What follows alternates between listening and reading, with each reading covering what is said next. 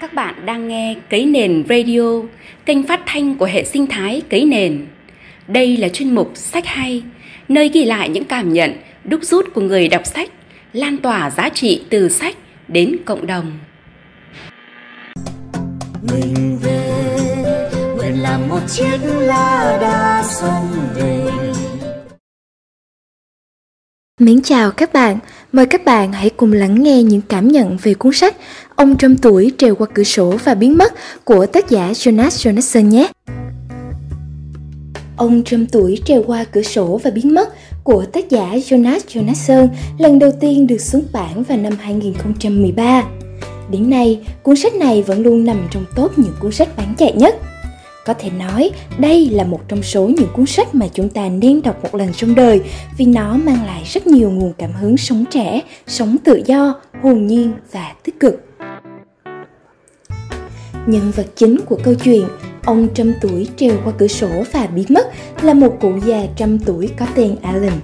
Dù đã ở tuổi xưa nay hiếm, nhưng cụ chứng minh được một điều rằng 100 chỉ là một con số không hơn không kém.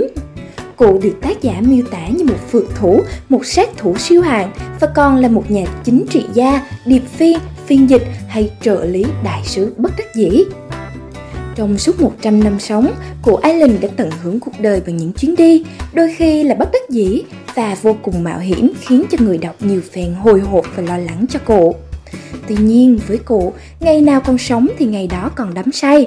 Dù cuộc đời còn nhiều mảng tối, nhưng cứ còn sống là còn nhìn thấy ánh sáng. Thậm chí đến tuổi 100, khi đã là một cụ già lưng còng tóc bạc, chân đi đôi flip flop của viện dưỡng lão, cụ vẫn lên âm mưu tẩu thoát khỏi cảnh tù túng của viện để đến với chân trời tự do và sống trọn cuộc đời của mình. Với kiến thức uyên thâm của mình, Jonas Jonasson đã xây dựng một câu chuyện chứa đựng rất nhiều yếu tố lịch sử đáng kinh ngạc.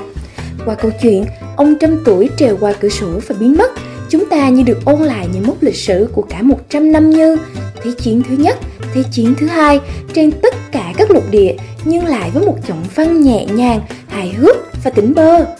Qua từng trang sách, chúng ta có thể hình dung được nhiều nhân vật lừng lẫy, những nhà lãnh đạo kiệt xuất trên khắp thế giới hay những nhân vật lịch sử nổi tiếng.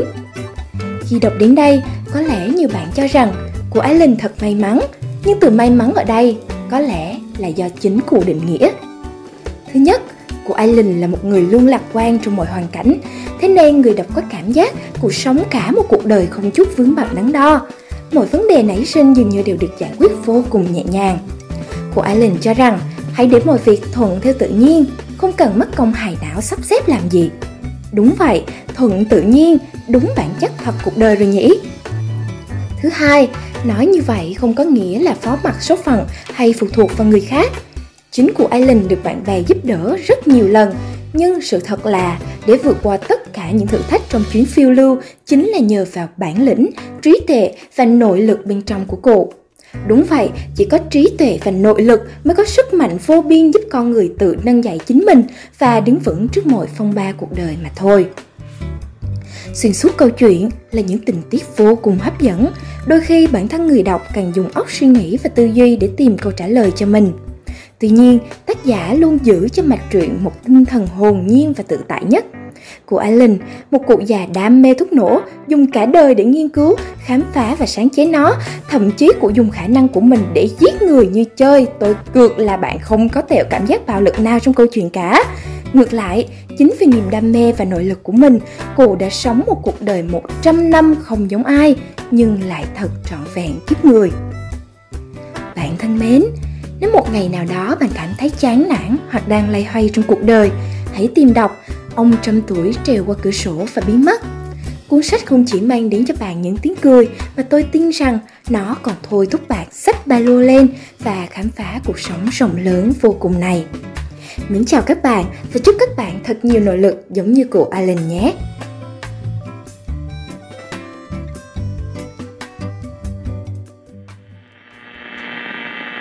non nước yên bình khắp nơi chung lòng, mình về nơi đây